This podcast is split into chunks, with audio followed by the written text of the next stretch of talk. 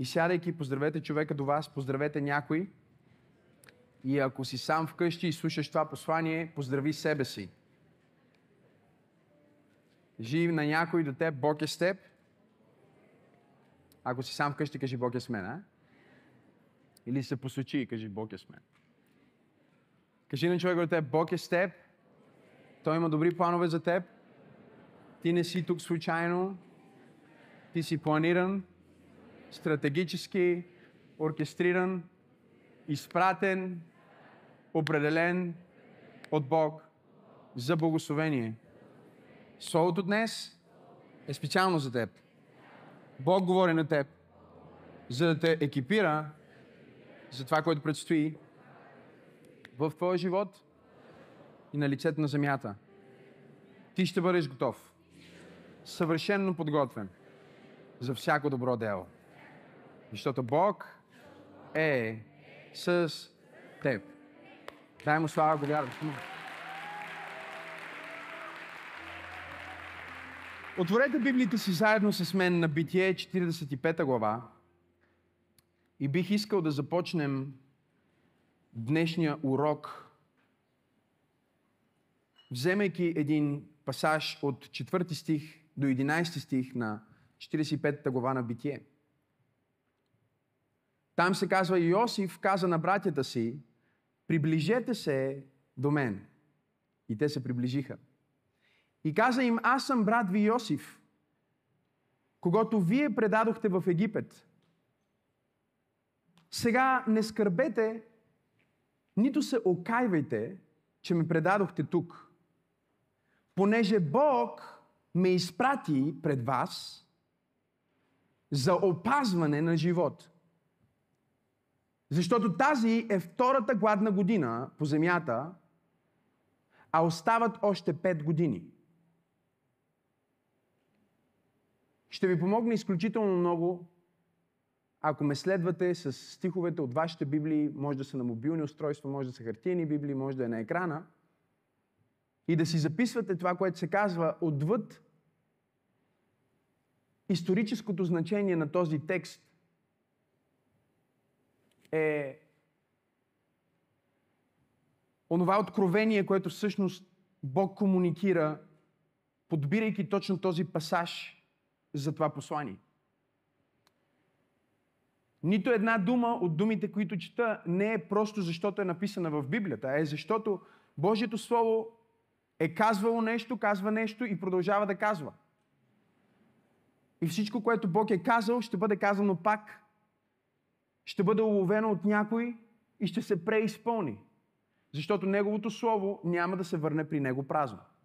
Но ще изпълни пълния му съвет пълната му воля. Самия Христос каза, света ще премине. Целият свят ще премине. Векът ще свърши. Времето ще изтече. Но нито една точка, нито една запетая от Божието Слово няма да премине. Тоест, Христос ни преподава, че Божието Слово е винаги релевантно. Библията не е просто стара книга. Библията е Божието сърце към света, комуникирано с букви. Не е случайно, че първата книга, преведена на български язик, е Евангелието според Йоан. Първите думи някога написани с нашето слово, на нашия език, са в началото без Словото. И Словото беше у Бог, и Словото бе Бог. Има нещо от това Слово, което ви преподавам днес, което е Бог. Има нещо, което е текст, и има нещо, което е Бог. Но се изисква духът ти да бъде наистина в съзнание за това, което Бог комуникира, за да схванеш посланието, което Той дава. Йосиф говори но всъщност Бог ни говори. Йосиф говори, но всъщност Исус Христос ни говори. Всеки текст в Библията, всеки пасаж в Библията има нива. Като минеш от първото ниво, какво казва, второто ниво, какво означава, Третото ниво, какво означава за тези, които са в историята тогава, в контекста. Следващото ниво, какво означава за мен? Към петото ниво, какво е скритото тайно значение? Към шестото ниво, къде е Христос в целия пасаж? Няма стих от Библията, в който Христос не е. То е Словото, което стана по.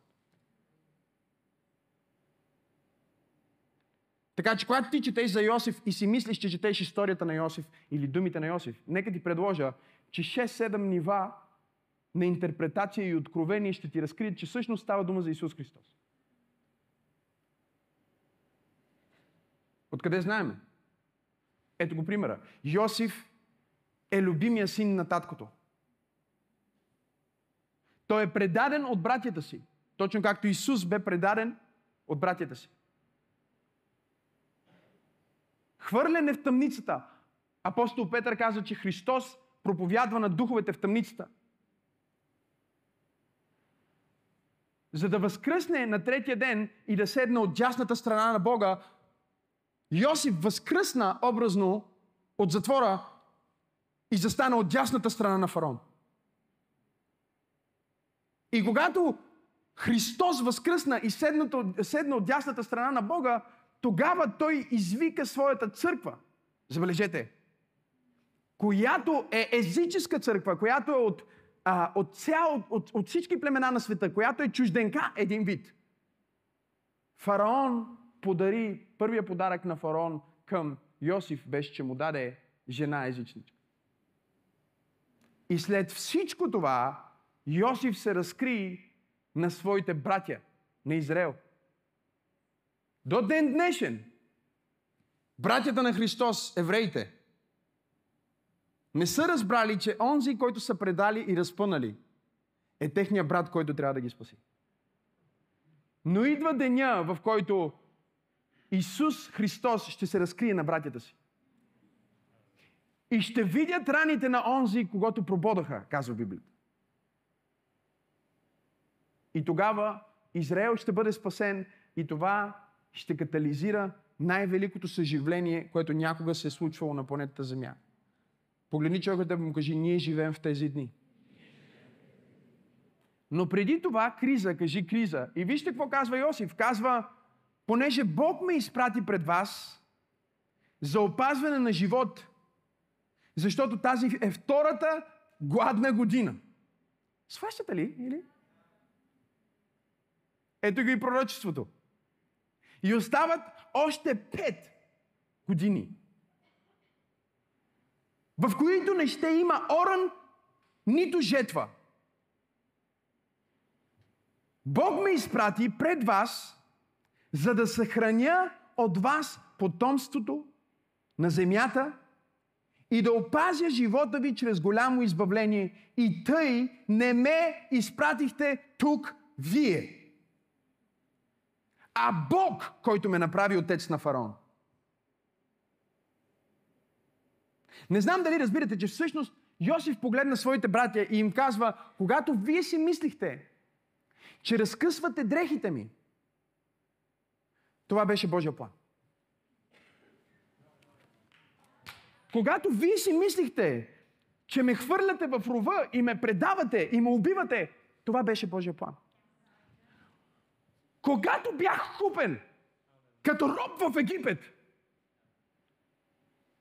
слуга в дома на Потифар, и жена му ме хареса. Те искаше да легне с мен. Не беше всъщност тя, която ме хареса. Бог я накара. Бог искаше да влезна в затвора. И стана тихо в тази. Бог искаше да бъда предаден от вас. Бог искаше да бъда предаден от жената на Потифар. Бог искаше виночерпеца да забрави какво ми е обещал. Знаеш ли защо? За да направи това голямо избавление. И да стана отец на фараон. Тоест, Йосиф разбира това, което много християни днес не могат да осъзнаят, че дори в твоето изпитание се намираш в Божието провидение. Дори в, в твоето най-голямо изпитание и предателството, което ти си мислиш, как можа този човек да ме нарани, как можа този човек да ме предаде, ти си мислиш, че този човек от само себе си е решил така, а Бог е казал, той трябва да бъде предаден, затова нека да намерим предател, който да го предаде. Знам, че много хора не искат да разбират тази страна на Божието провидение, в която Бог манипулира процесите и използва дори и злото, за да направи добро. Но Божието Слово ни казва в любимия ми стих в Новия Завет, Римляни 8 глава, 28 стих казва, но ние знаем, ние сме убедени, сигурни на хиляда и един милиарда процента, че всичко съдейства за доброто на онези, които обичат Бога които са призовани според Неговото намерение, защото които призова, тях и предопредели да бъдат съобразени с образа на сина му, за да бъде той първороден между много братя. а които предопредели, тях и призова. А които призова, тях и оправда. А които оправда, тях и прослави. И така, какво да кажем за това? Ако Бог е от към нас, кой ще бъде против нас? Кой може да ни отдели от Божията любов, която е в Христа Исуса? Смърт ли или гонение, отеснение или беда, голота или меч? Защото е писано, убивани сме заради Тебе. Цял ден считани сме като овце за клане. Но не! Във всичко това ние сме повече от победители. Чрез Христос, който ни е възлюбил. Аз се опитвам да проповядвам, че Бог има план. И Бог следва своя план. О, Боже мой, дай му 10 секунди слава.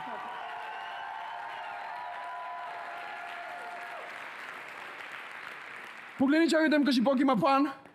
Кажи му, Бог следва своя план и кажи му в неговия план, той ще използва онова, което ти наричаш непредвидено, защото от него е било предвидяно. Бог е определил да бъдеш предаден. Бог е допуснал да бъдеш оставен. Бог заповяда на жената на Потифар да те прецака. Защото докато ти си мислиш, че си прецакан днес, Бог те виждаше как излизаш от затвора след три години от дясната страна на фараон. И Бог казва, какво ще коства, за да Йосиф да изпълни визията, която имам за него и ще трябва да мине през затвора. Окей. Нека мине.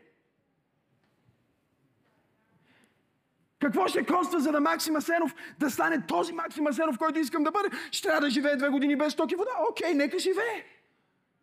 Но в драмата на обстоятелството можеш да забравиш провидението и предопределението на Бог и да развиеш чувство за вина, осъждение, непростителност, огорчение. Защо майка ми постъпи така? Защо този човек ме нарани така? Защо братята ми ме предадоха? И Бог ме изпратил да проповядвам на някой под звука на моя глас и да кажа, че всичко това трябваше да стане така. Иначе нямаше да си човека, който си днес. И е по-лесно да го кажеш, отколкото да го вярваш. Защото за да вярваш това откачено послание, което аз си проповядвам днес, трябва да получиш откровение за Божието провидение. Трябва да получиш дълбоко разбиране, че Бог вече видя тази работа, че ще стане. Бог вече видя, че този Георги ще скъса с мен. Ще ми разбие сърцето и ще ме кара да влезна в депресия. Бог го знаеше това. Ако Бог го знаеше, значи има някаква цел в цялата тази глупост. И аз не казвам, и апостол Павел не проповядва, че Бог върши злото, за да изкара добро. Не, но със сигурност съм един милиард процента убеден. Знам със сигурност от живота си, че Бог знае как да прецака дявол. И че дори докато дявол си мисли, че те е прецакал, Бог му прави шах и мат. Той е пет движения напред. Нека ти кажа нещо.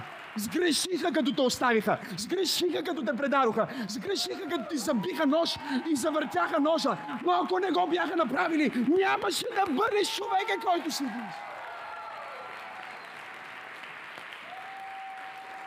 Седнете да не скъсам и тази риза, че миналата...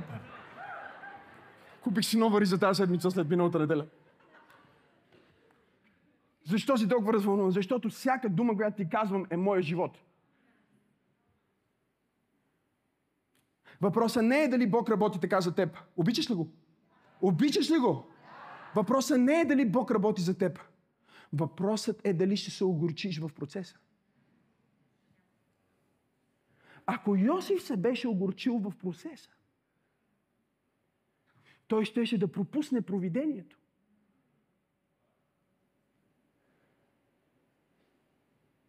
От всичко, което пазиш, най-много пази сърцето си. Защото от него бликат изворите на живот. Не демонизирай хората, които са те предали. Виж се като техния избавител.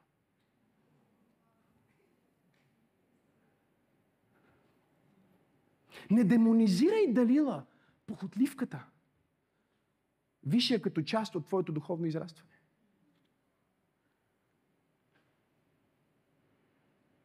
Ако Бог е сложил нещо на пътя ти, не е гарантирано, че на хиляда процента Той е искал това да се случи в живота ти. Защото Библията ни казва, че Бог не желая зло. В Него няма зло. Той не изкушава, нито се изкушава и затова всеки, който се изкушава, да не казва Бог ме изкушава. Защото Яков казва, ние се изкушаваме всеки от собствените си страсти. Какво казваш тогава, пастор Максим? Не мога да разбера. Не можеш да разбереш, защото си ментално, духовно и физически ограничен от твоето его. Егото ти не иска да приеме, че всъщност ти в процеса нямаш право дори да се сърдиш на този човек, който е излагал. Ти дори нямаш право да бъдеш огорчен на този човек, който те е предал. Но егото ти не иска да приеме това. Егото ти иска да каже, не, аз сега ще бъда сърдит, защото той ми направи така. И затова казах, че си бебе. Затова казах, че си незрял, защото това е което децата правят. Те се сърдят, те се тръжкат, те се обиждат. Когато нещо не стане по начина, по който те искат, те започват да поставят по въпрос дори характера на собствения си баща. Тати, моля те да си играем. Не може да си играем, защото е 9 часа. Утре ще си изморен, няма да можеш да спиш. Но той ментално не е израснал достатъчно, за да разбира тази концепция. И какво казва той? Той казва, тогава аз ще съм тъжен. И какво казва, когато го слагам да спи? Казва, значи ти не ме обичаш.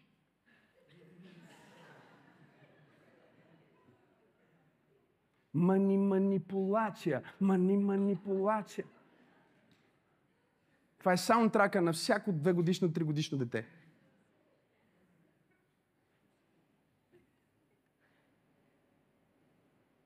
И това е живота на всеки християнин, който не е зрял духовно.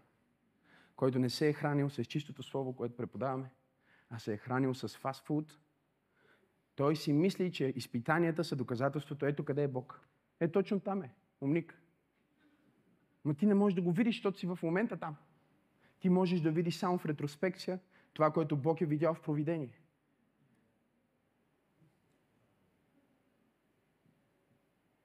И Йосиф събира братята си и те умират от страх. Първо са депресирани, защото мислят, че ще умират те сега. Защото какво е закона? Закона е око за око, зъб за зъб. Но никой, който е просветен, не е бил под закона. И Моисей, който написа закона, когато трябваше да убие Израел и Бог трябваше да се откаже от тях по закон. Каза, ако няма да отидеш с нас, нека да умрем всички тук. Няма да хода.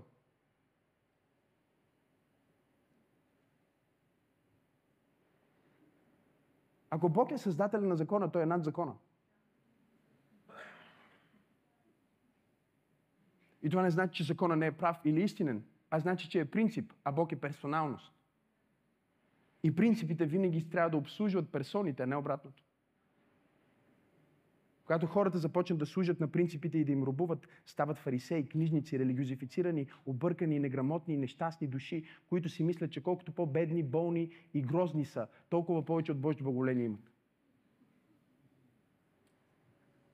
И когато духът на истината осени един такъв човек, той осъзнава, че всичко това е просто на база его.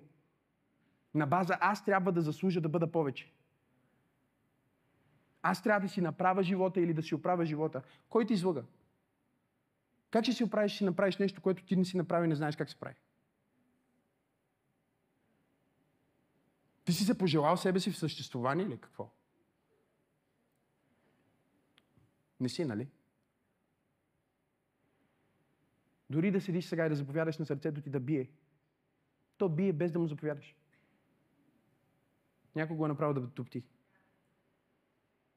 Кажи провидение.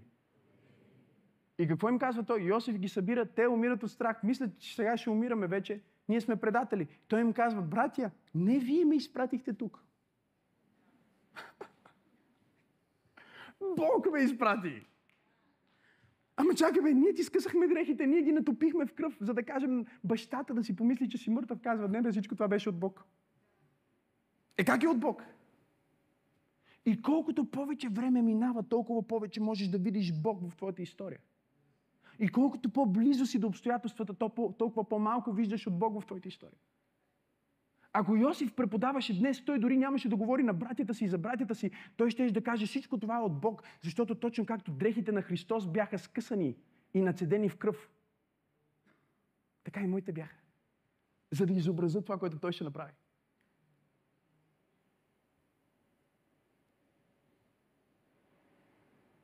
Кажи перспектива. Каква е твоята перспектива? Твоята перспектива е моментната ситуация, в която се намираш. Ти я разглеждаш като твоя живот. Знаеш ли какво искам да направиш след тази служба? Искам да излезнеш от твоя живот. Не е нужно да правиш астропроекция, а да излизаш от тялото си, да правиш New Age, да витаеш. Да и да витаеш, че може да не се върнеш. Да, един, един ми вика, ти си толкова силен, ти си толкова духовен. Правиш ли астропроекция? Викам това да не е мусака се, но правиш ли мусака? Е гледал доктор Стрендж там. Как прави така и той излиза от тялото си, ай, плува, иска да се върне обратно.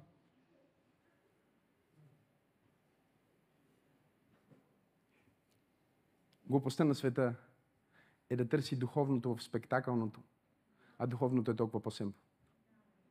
Апостол Павел изреди всички духовни дарби и накрая каза, сега ще ви покажа нещо още по-силно и мощно и уникално. И започна да говори за любовта. Но чухте как се смее някой отзад, нали? Защото ние как мислим? Ние мислим, че това е силата. Бог казва, не, това е силата. Аз мера моите мускули. Не с духовна сила, изразена в таланти, дарби и такива неща. Защото това на Бог дори не му е интересно. Аз мера силата си в саможертва, в кръст, в любов. Ето ги братята, те си мислят, че сега ще умират. Йосиф казва, не, не, не ме пратихте вие, това всичко беше от Бог. Бог ме прати тук, за да направя голямо избавление за вас. Възможно ли е Бог да те използва да спасиш твоите предатели? Възможно ли е Бог да те използва да спасиш твоите хейтери? Единственият начин Бог да го направи е ти да не вземеш духът на хейтерите, а да оперираш в духът на Бог. Единственият начин да победиш омразата не е с повече омраза, а е с повече любов. Единственият начин да победиш тъмнината не е с още повече тъмнина, а с повече светлина. Единственият начин да живееш в Божието провидение, основният начин да ходиш в Божия промисъл за твоя живот, е да осъзнаеш тази фраза, която сега ще ти кажа. Може да си я татуираш на челото. Шегувам се. Гледаш, другата неделя идват 40-50 човека, всички статуси на челото. Какво направихте? Пастора казва.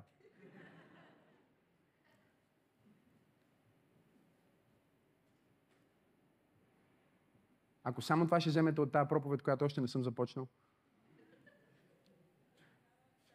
ще ви стигне. Трябваше да стане така.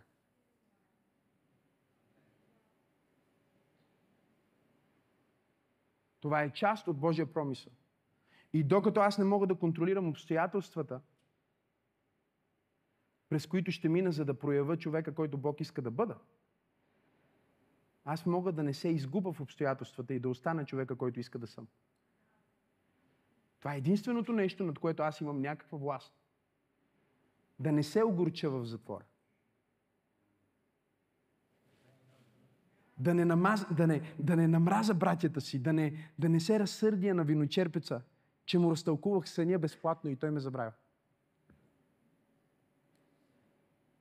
Да запазя себе си в състояние, в което, когато Божието провидение се прояви специално за мен, аз да съм чист, готов, махар, подготвен, бърз и да влезна директно в моята съдба.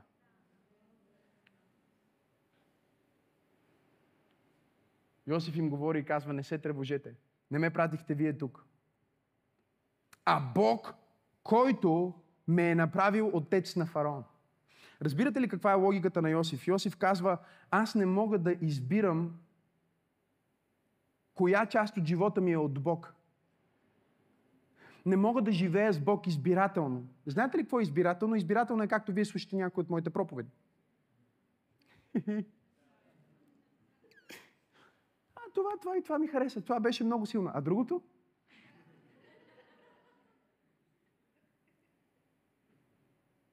И е смешно, но не е смешно, защото Библията казва, последни дни хората ще станат зли.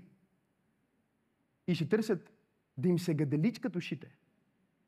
Ще искат да чуят всичко за провидение, но няма да искат да чуят, че Бог и злото може да го използва като промисъл.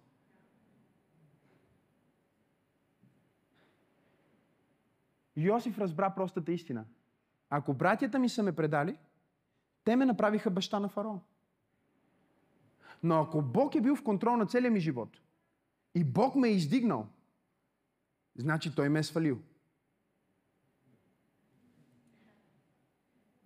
Не мога да избирам епизоди от живота ми и да кажа, тук беше Бог, тук не беше Бог, тук има, тук няма, тук бях така, тук не бях така. Не, трябва да погледна живота си и да кажа, болката ми, Бог беше там. Изпитанието ми, Бог беше там. Когато ме предаде, Бог беше там. Когато бях объркан, Бог беше там.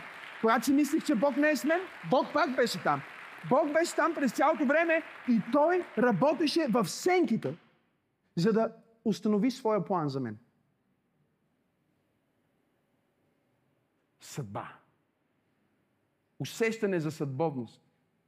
Усещане, че Бог наистина е в живота ми. Имаш ли го? Ако го нямаш, в името на Исус те благославям от днес нататък да живееш всеки твой ден със съзнанието, че този ден е от Бог. Не е от дявола, ама това беше най-гадният ден в живота ми. Е, пак е от Бог. Но отишъл на вятъра, ако не си разбрал нищо. Това, че те е скъсал Георги, е наистина тъпо, ако не си разбрала нищо от това. Това, че те е предал Митю, е наистина супер гадно, ако не си научил нищо от това. Това е разликата между вярващия и невярващия. Вярващия живее живота си като че това е една игра на монополи в материалния свят, в която обменяме някакви хартийки, които сме се съгласили всички, че имат стойност, а всъщност нямат никаква стойност. В която строиме някакви кули, които сме се съгласили, че са някакви кули, а всъщност са пластмасови букуци. В която сме се съгласили, че ти си количка, ти си шапка, ти си някаква друга фигурка и сме си дали някакъв образ, защото в света на образите трябва да се облечем, за да бъдем. Света ни е излъгал, че иначе не сме. И вярващия и невярващия играят в тази тъпа игра, наречена монополи. Разликата между теиста и атеиста е, че когато атеиста свърши с играта или изгуби в нея, това е наистина целият му живот. Атеиста казва, е няма проблем, че не изгубих, защото това не е живота ми. Аз имам друг живот, вечен живот, с Бог, в друго небе, в друга земя. О, начина по който ръкопляскаш ми показва, че ти си мислиш, че тези пари, които имаш в джоба ти са истински. Исусе Христе!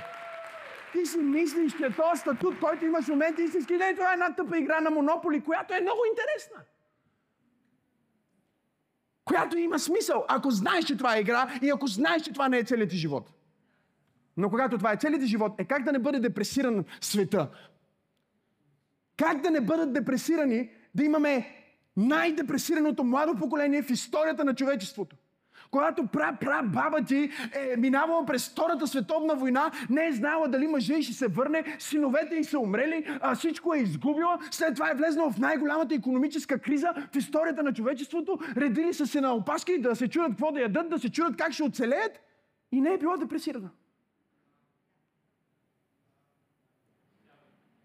А ние имаме най-депресираното поколение. Имаме най-депресираното поколение, защото това поколение си мисли, че това, в което живее, е всичко, което е. И това е много тъжно, ако е така.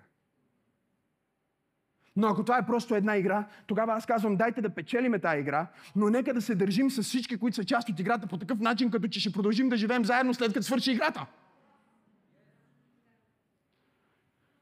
Защото аз, аз съм много добър на монополи и съм много... А, не играйте с мен на монополи. Това е което ще кажа. Само това ще кажа. Нали, да играеш с бизнесмен на монополи е много, много пагубно, особено ако има пророчески дарби. Тогава вече става... Предопределен си да се провалиш.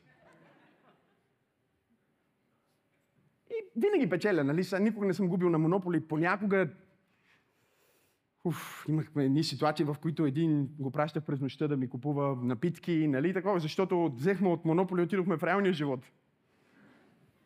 Това е друга история. Но съм много внимателен, когато играя монополи с жена ми.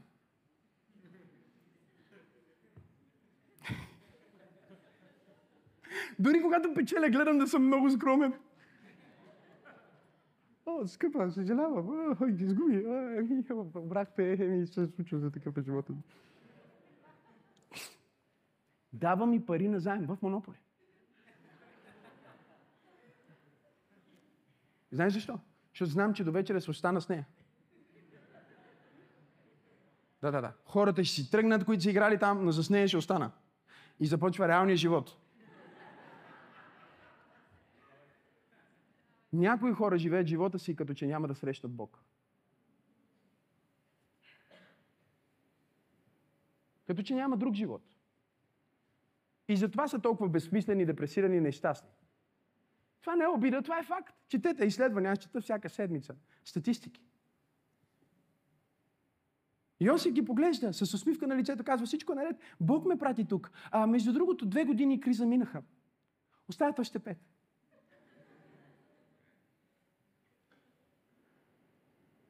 Права пауза, за да могат после да ги режат тия проповеди и да си варят каквото трябва.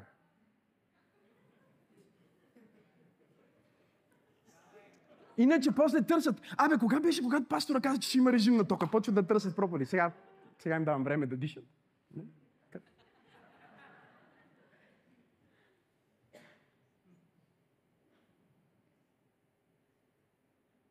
Бог ме постави да бъда господарят на целия Египет. Каза Йосиф на баща си и му каза, ела при мене, не се бави. Махар! Сега е момента! Ти ще живееш в Гошенската земя.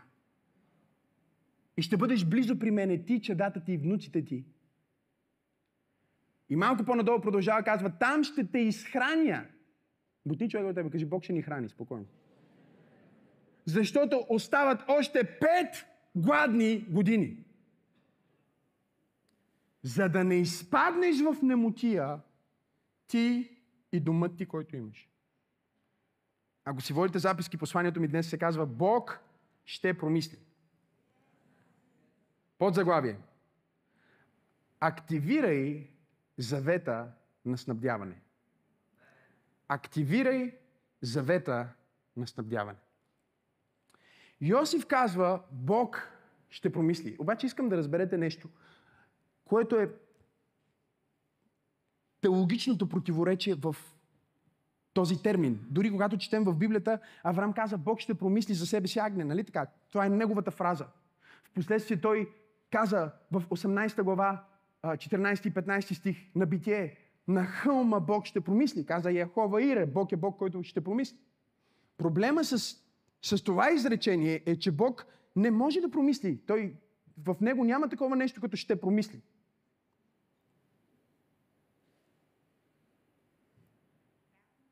Тоест, Бог не следва обстоятелствата. Казва, о, не и преведоха заплатата. Бог ще промисли. Тогава ние казваме, че Бог ще промисли. Единственият правилен начин да го кажем духовно, теологично, коректно е Бог е промислил. Обаче ние не можем да кажем Бог е промислил, защото не знаем за какво е промислил, докато нямаме проблем.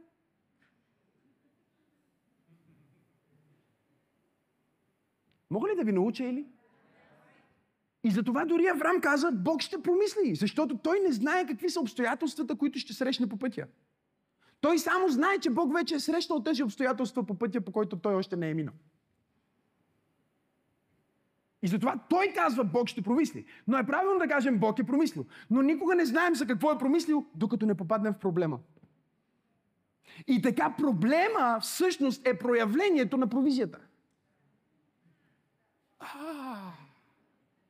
Тоест, когато ние, когато, когато ти дойдеш и кажеш, пасторе, детето ми е болно, аз тогава казвам, Бог ще промисли.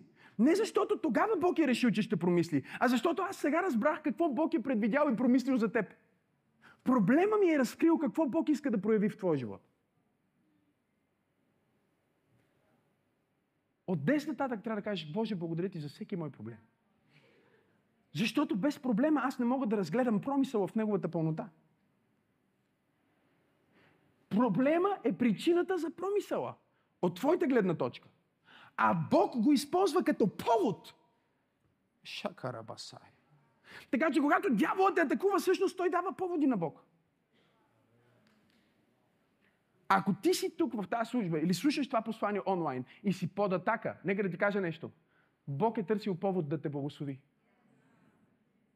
Щупи ми се колата. Време е за нова. Съкратиха ме. Бог иска да издигне в по-добра работа.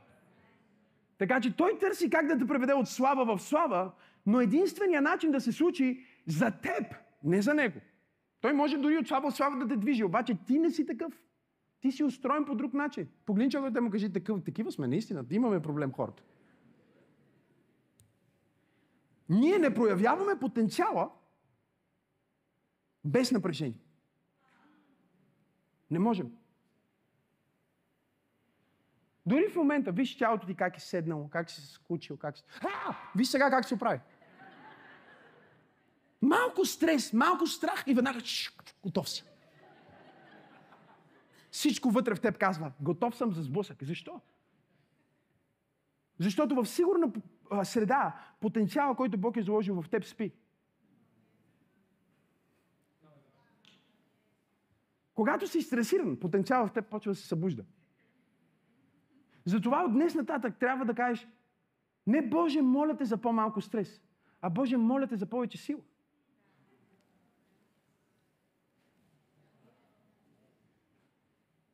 Трябва да кажеш от днес нататък, Боже, не Боже, моля те за по-малко проблеми. Трябва да кажеш, Боже, моля те за по-големи проблеми. Виж ги, алелуя, само е там въгъла казва. Тук няма алелуя, тук проблеми, не знаеш колко много проблеми имам. Имам повече, повече проблеми, отколкото коси на главата. И ти си плешив, разбира се.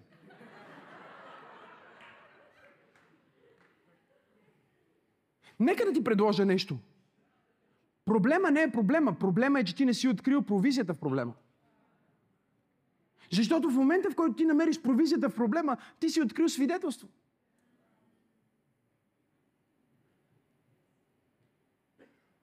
Проблема не е стреса. Проблема е безсмислието на стреса ти.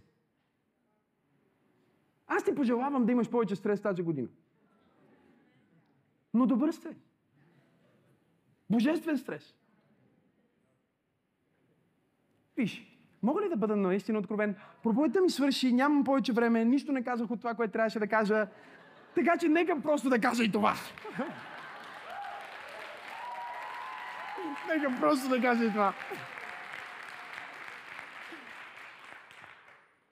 Обещавам ти го! Ще имаш проблеми. Пророкувам ти го! Ще имаш стрес. Колко от вас са живели достатъчно дълго, за да кажат вярно е това? Чуй ме, чуй ме, такъв си, такъв, просто така си безотровен. отиваш на Малдивите, лягаш на пясъка, печеш си задника на най-хубавото място и си стресиран там. Стреса си го носиш със себе си, където ли ти?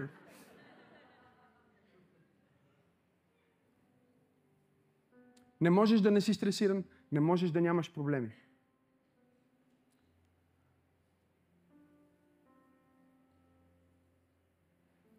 Можеш просто да намериш проблеми, които са достатъчно смислени.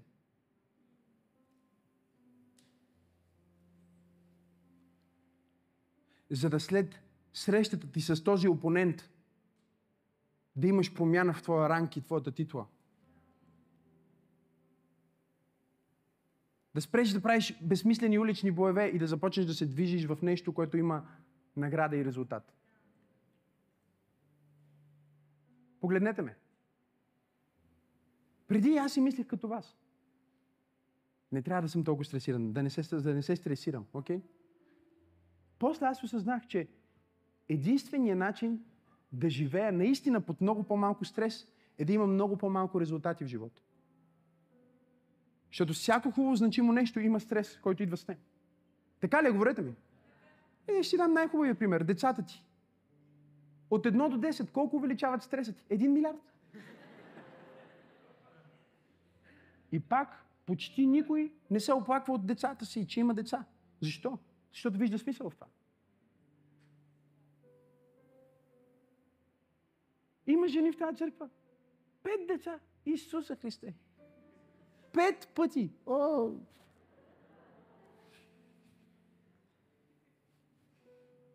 Юдеите се молят всеки ден една и съща молитва. Боже, благодаря ти, че не съм жена.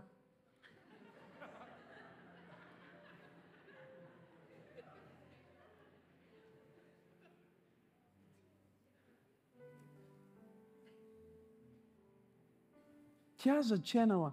От едно до 10, колко се променя живота на една жена, когато забременее? 100 милиона. Тялото й се променя. Навиците й се променят. Съня й се променя. Вкусовете й се променят. Хормоните й се променят. Мислите й се променят.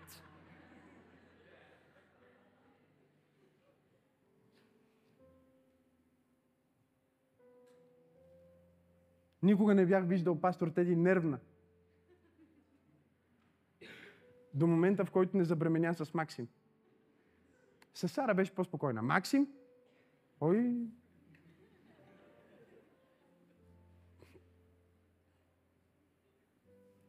Защото ти, представяш си, ти носиш още един човек в теб.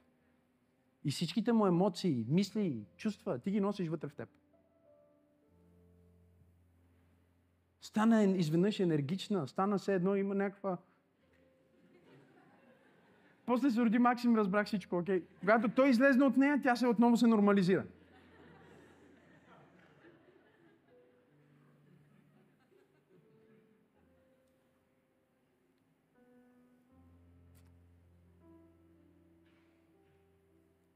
И двата пъти бях с нея в родилното. Хората питат как роди, първият път, когато роди Сара, хората питат как роди а, естествено или секцио. И аз винаги им отговарям и двете. Те ме гледат малко странно. Как така и двете? Е, така и двете. Първо ражда, ражда, ражда, ражда, естествено. И после спря. И развитието спря. Чакахме и после стана и секцио. Така че тя роди два пъти. А Максим, при Максим ситуацията беше интересна. 21 дни на пост. Тя отиде на 20 ден на регулярен а, чек. Миналата година по това, а, преди две години по това време. Преди три години за Бога! Остарявам! Три години минаха!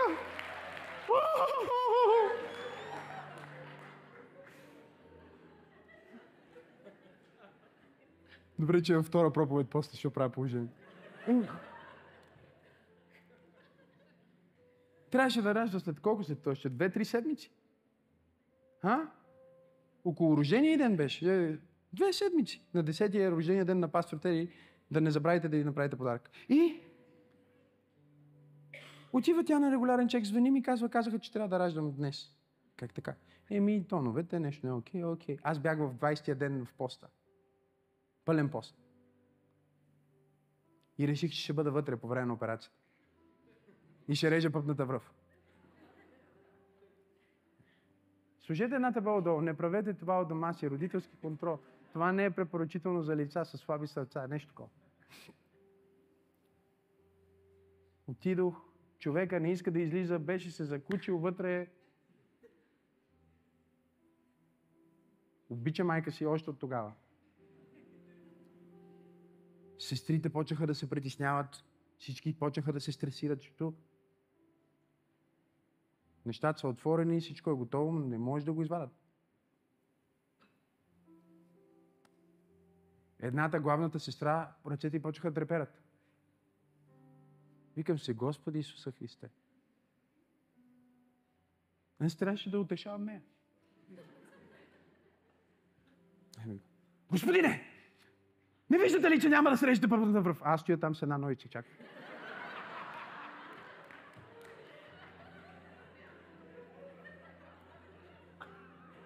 Излезте от залата! Аз се оглеждам.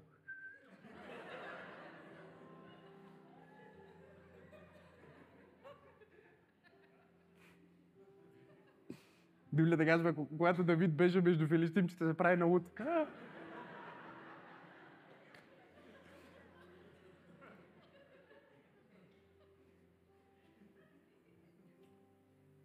Доктора, доктора, главния лекар. Специалист, истинския специалист в случая. Каза, моля, успокойте всички. И като каза това, започна да, да скача върху корема на пастор Тели да бута. Успокойте се. Аз стоя там вече, моята ръка почва леко да трепери.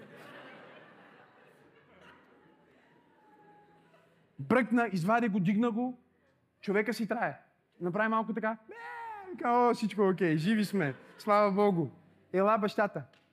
Режеш, не късаш. Разбираш ли ме? Да. Режеш, не късаш. Аз трябва. Режеш, не късаш. Разбра ли? Викам, да бе, разбрах, бе, спокойно.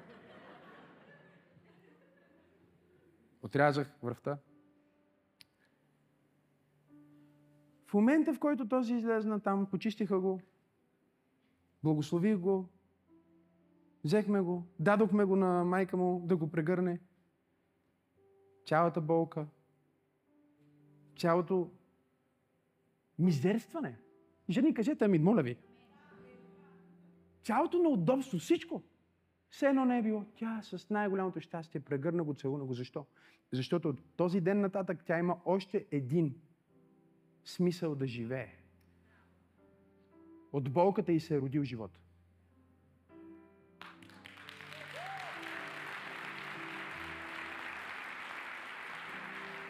Аз имам нужда от пет човека в църква пробуждане, които могат да признаят, че от болката ти се е родил живот. От мизерията ти се е родил Месия. От проблема ти се е родила провизия и промисъл. О, дай му слава, ако е истина. Камо.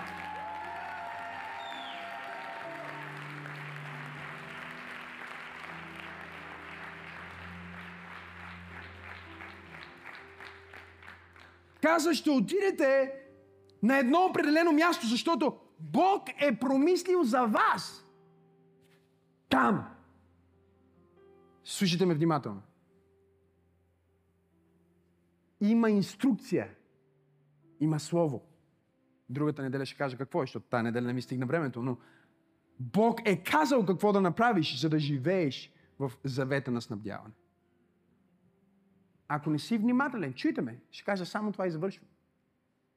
Ако не си внимателен с инструкциите на Бог по отношение на Неговото снабдяване, мястото, на което те отидоха да живеят в изобилие, отидоха 70 човека, излезнаха 3 милиона. Слушайте.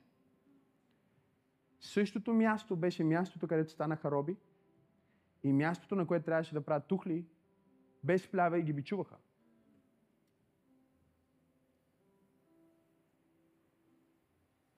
Бутни човек да му кажи, движи се с Господ. Какво е Гошен? Гошен е църквата. Гошен е църквата. В света, но не от света. Извиканите, извадените Отделените. Това е което значи думата. Онези, които са били привлечени от Бог. И когато там, където Бог трябва да снабди, където ние трябва да израснем и да се превърнем в царство, за да управляваме света и да влезнем в обещанието, което Бог има за нас, когато ние се застоим в това място, търсейки сигурност, вместо да следваме онова, което Той ни извиква, винаги мястото се превръща в робство.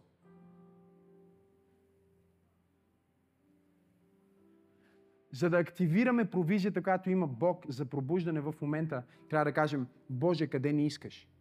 Ние не сме привързани към нашата сигурност. Ние не сме привързани към начина по който до сега си снабдявал за нас. Ние знаем, че ти си промислил. Даже да е през пустинята, си промислил. Даже да е в обетованата земя, си промислил. Даже да сме в рова слъвовете, си промислил. Даже да сме в Египет, ти си промислил. Където и да сме, ти си промислил. Но трябва да намерим инструкцията, за да живеем в Твоя промисъл.